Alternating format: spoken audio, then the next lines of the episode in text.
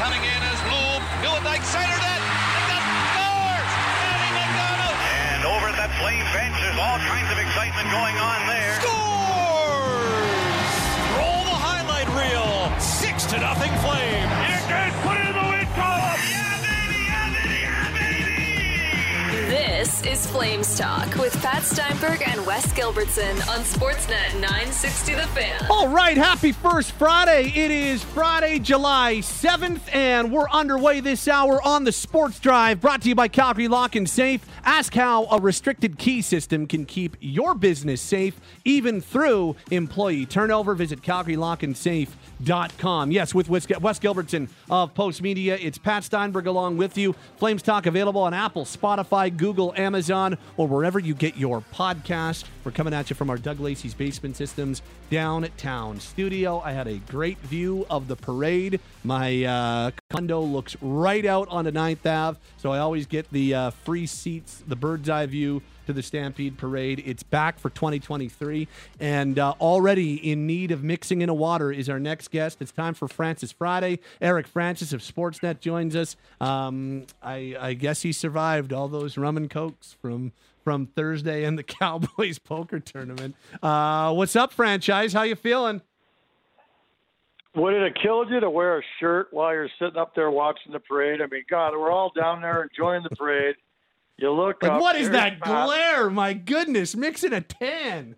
Yeah, pasty, pasty, pasty, and just, you know, like, I know you're big on, you know, leg days, but, you know, maybe work in the odd ab workout too, you know? Are, are we surprised that the draft is come and gone? We are now almost a week into free agency twenty twenty-three. And really, and, and this is no knock on, on Jordan Osterley or Brady Lyle, who the Flames have signed in unrestricted free agency, but honestly, the, the one significant move that has been made since draft week in Nashville is the Tyler Toffoli trade to the New Jersey Devils. Are we surprised that that is all that has transpired over the last couple of weeks here? I'd say, like, sitting here right now, I'm saying, well, why should we should be surprised? Like, they're hamstrung by uh, two things. They have no money. And we knew that going into the into you know summer season, and and also they're also waiting. They're just waiting and waiting and waiting for some finality on whether or not they're going to move forward with Elias Lindholm as a player or as trade bait. And same with Michael Backlund to a lesser extent.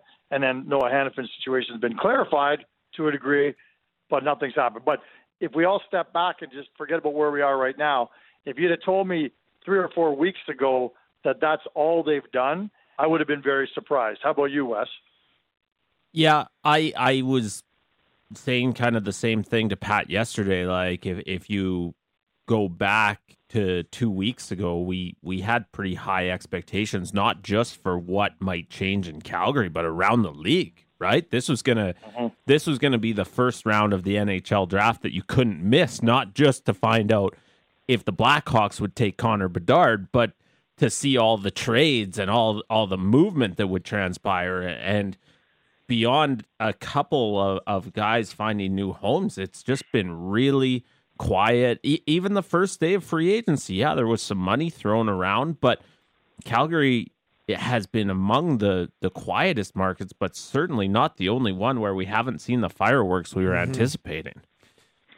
No, and, and, you know, forget about the rest of the league. And, uh, you know, yeah, it was very interesting at the draft. And, you know, one of the questions I want to ask moving forward is to scouts and, and the Jason Bukalas of the world and, and Sam Cosginos, like those, the draft experts, like, is this the model moving forward? I know this was a strong draft, but because teams and with science and all the coaching and everything, video, it is, are the drafts going to be that strong? And our picks going to be that coveted moving forward? I know this year was maybe stronger than a lot of other years in the past, but is this the new trend where those things are more coveted than ever before? That's a question for another day, but I'm curious about the answer to that. But I did think that the Flames would, would have traded at least another one of their big boys, for sure. I, I thought that for sure. But I, that said, I totally think it's uh, the right tack for, for Craig to just mm-hmm. say, no, why are we – we're not putting false deadlines in. I think he wanted to have, you know, wrapped up one of those situations a lot earlier. He didn't get the offers for Hanifin he was looking for. Okay, plan B. We wait, we wait, we wait. And I have to tell you, I have no problem going into the season with those three guys, Hanifin, Backlund, um, and Elias Lindholm. If, if if the offers just aren't there, and I'll tell you what, everybody's hamstrung by the cap right now. Uh, you know, I, I don't think it's a terrible idea, because guess what? What if you start the season well, and these guys have a change of heart and say, you know what, I will take the uh, the, the bird in the hand, and I will take your security of your six years, seven years, and, and the offer that you gave me. Who knows? But I, I the I only flip side to that would be, what if they have a good injury. season? In okay, injury, yes, but then yeah. what about what about the Johnny Gaudreau situation, where all I of know. a sudden yeah. Lindholm's on a forty-goal pace again, and you're fighting for a playoff spot, or you're fighting for the division lead, and then you're like, well, damn, we can't trade him now, and then you risk losing him for nothing. That that's the area that I think you really need to avoid. I I for worry sure. about the distraction part of it too. And yeah. I, I worry about losing your leverage in extension ne- negotiations when you've you've basically come out and said, and and let me back up for a second here and say that I, I think the patient approach is the right way to go. I, I think Craig Conroy could have really made some major missteps by rushing into making a couple of these trades. But when you're on record as, I don't think we can let guys walk out the door for nothing, the longer you let this play out into the season, you really start to lose some leverage there in negotiations. Fair enough. Fair enough. And, and, and, and I, and you're right. Well, you know, what if it's almost the worst case scenario that the team starts off on fire and is challenging for the division lead, because then you're right back to where you were two years ago with Gaudreau, and you just can't, there's no way. I mean, there was nobody in this city that could have been clamoring for Gaudreau to be traded the way his season was going. And, uh, and, and, you know, that would be an interesting quandary in itself, but I still think big picture, this organization's going to have to look at it a little differently, even if they're in that same scenario. Um, if they're just fighting for a playoff spot, that's another thing. That's, then it's easier to trade these guys, not easier to find a trade partner mm-hmm. and get the value you want, but just easier to, to, to justify parting ways with, even if these guys are some of your best players. So it's, Hey, it's, it's a quandary you don't want to be in. No, no question about it. The Flames are dealing in a position of weakness. We knew that Craig Conroy was assuming a position of weakness in general, just with the cap being so tight. Uh, and, and hey, uh, but that's, you know, he's going to earn his money the first year, that's for sure. We're going to watch everything he does. Francis Friday, Eric Francis from Sportsnet with us here on this hour of Flames Talk. Wes Gilbertson, Pat Steinberg along with you. Wes and I talked a little bit about this on Thursday, and I'd like to I'd like to get your thought on it as well. Let's talk specifically about Hanifin, because he's the one that I think we're all most convinced they're going to move. I think I I I would still be quite surprised, bordering on stunned, if Hanifin was a member of the Flames to start training camp. I don't think it's completely out of the question, but boy, it, it sure does feel like he's the guy who has the biggest chance of being dealt, and I think he's the one that they are most actively looking to move as we speak right now.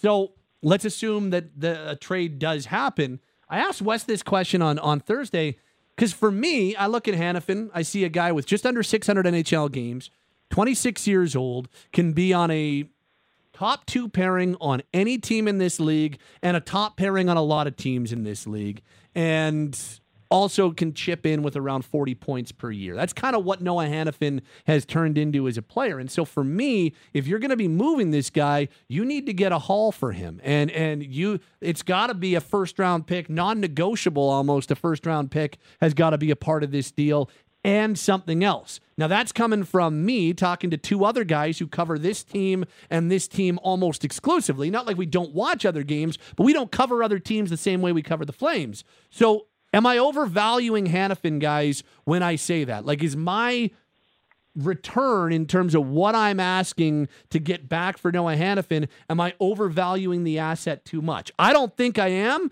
but I always like to check myself in these conversations.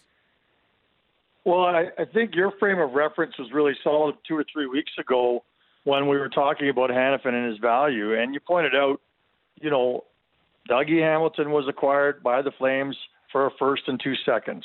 Travis Hamonic was acquired by the Flames for a first and two seconds. The the deal for Provorov essentially involved a first and two seconds.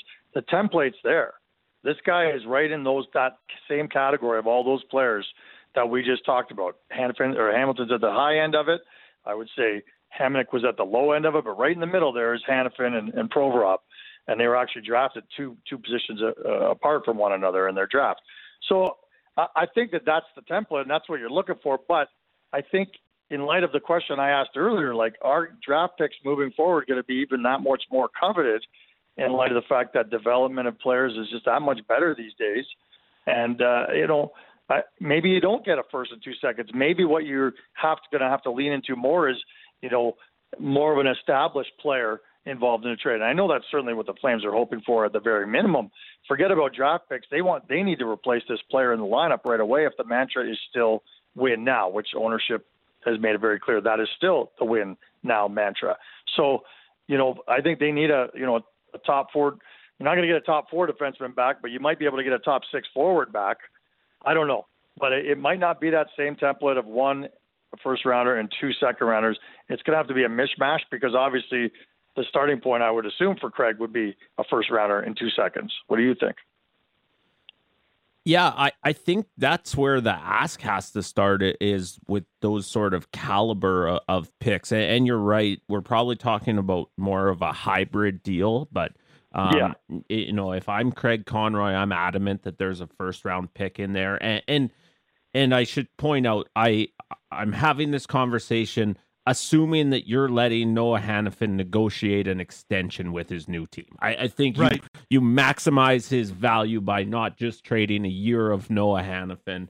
Uh, and so, yes, you, you want a first-round pick, and, and then you just sort of, we and we've seen Craig do it with the Toffoli trade. We know that it's sort of a, a an idea not just to provide opportunities for the young guys in the system, but to steadily reduce the average age on this Flames roster. They, they're going to have a few guys signed into their mid to potentially late thirties. But, you know, if you're dealing a, a Noah Hanifin, who's still a young guy, you're still looking for a guy who is a few years younger and is ready to contribute. It doesn't have to be a defenseman, but you're looking to slowly, and I think as the Flames go through this process, one of the aims has to be, every time you make these deals, you want to get a little bit younger. Are you maybe taking an old guy to make the salary work for a year or whatever?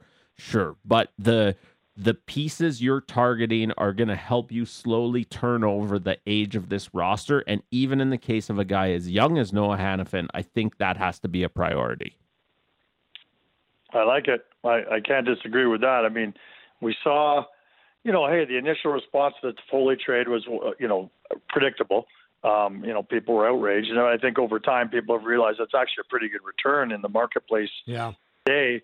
But the big story to me is that you got rid of a guy who's thirty-one years of age, and you brought in, uh, what is Sharon Govich, twenty-five, twenty-five or twenty-six, yeah. twenty-five, and and you got a third-round draft pick, and it just so happened to be the guy that, you know, all the stories are that Conroy was so excited about him more than anybody else, I think, that he drafted the other day.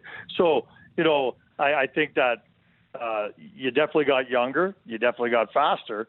Yeah, did you get better? I don't know. We'll find out. But over the next couple of years, I'm pretty sure that nobody would dispute the Flames are better off having Sharon Govich and a third rounder in their system than having Tyler Toffoli, who's in the midst of year two of, of a five or six year uh, you know extension. That just doesn't make any sense at all. Yeah, and also it also guys kind of set the tone for where, you know, what Craig Conroy is is willing to do. He was hard and firm that no, we, we can't go long term, and there just was not going to be a bridge built between where the Flames were on re-signing Toffoli and where the Toffoli camp was. And and you know, it's it's funny because Eric, you asked him that question in the the news conference that the Devils put on after Toffoli was acquired, and you know, he kind of made it as if there were no talks, and, and you know, and, and maybe th- there probably weren't a lot of talks for a little while, because it was pretty clear that there was not going to be uh, any way they could bridge that gap. If, if, and that, that I think is an important precedent to set in terms of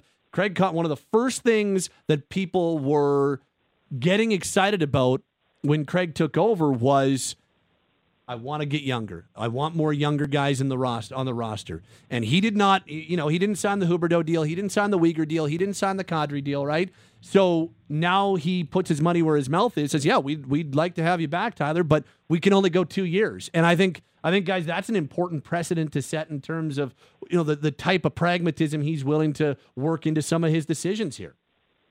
Yeah, and, you know, a second part of, of this is if you're going to give the young guys opportunity, you hope they prove that they're ready and they contribute, and then you have to be able to pay them.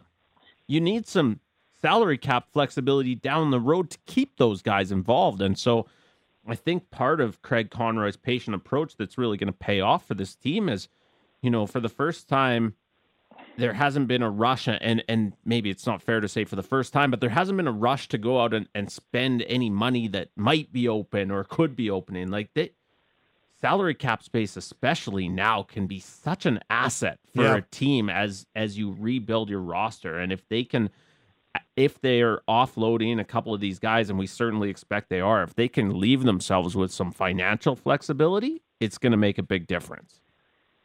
And you know, I'm not taking away from the approach that we want to get younger, um, and we're going to leave roster spots open for youngsters. And it's just so exciting. You know, you guys have been down at development camp all week, and, you know, the big, great debate over which of the guys are the ones that, you know, have at least a chance at, at cracking this lineup this year. And it's going to be fascinating to see who it emerges, who emerges as that guy or those guys.